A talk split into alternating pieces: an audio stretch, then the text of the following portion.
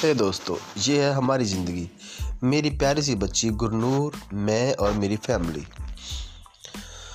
हम लोग जहाँ रहते हैं वहाँ से हम अपनी तरह की बातें शेयर करते हैं और हमारी फैमिली बहुत खुश है। मेरी बीवी थोड़ी अकड़ालू है, पर यह है कि वो प्यार करती है, पर वो थोड़ा सा प्यार करती है, ज़्यादा नहीं करती हमसे, पर यह है कि अच्छी है।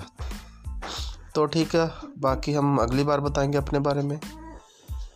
अभी नूर दूध पी रही है अपनी मम्मी का। तो ठीक है दोस्तों, मिलते हैं अगली बार।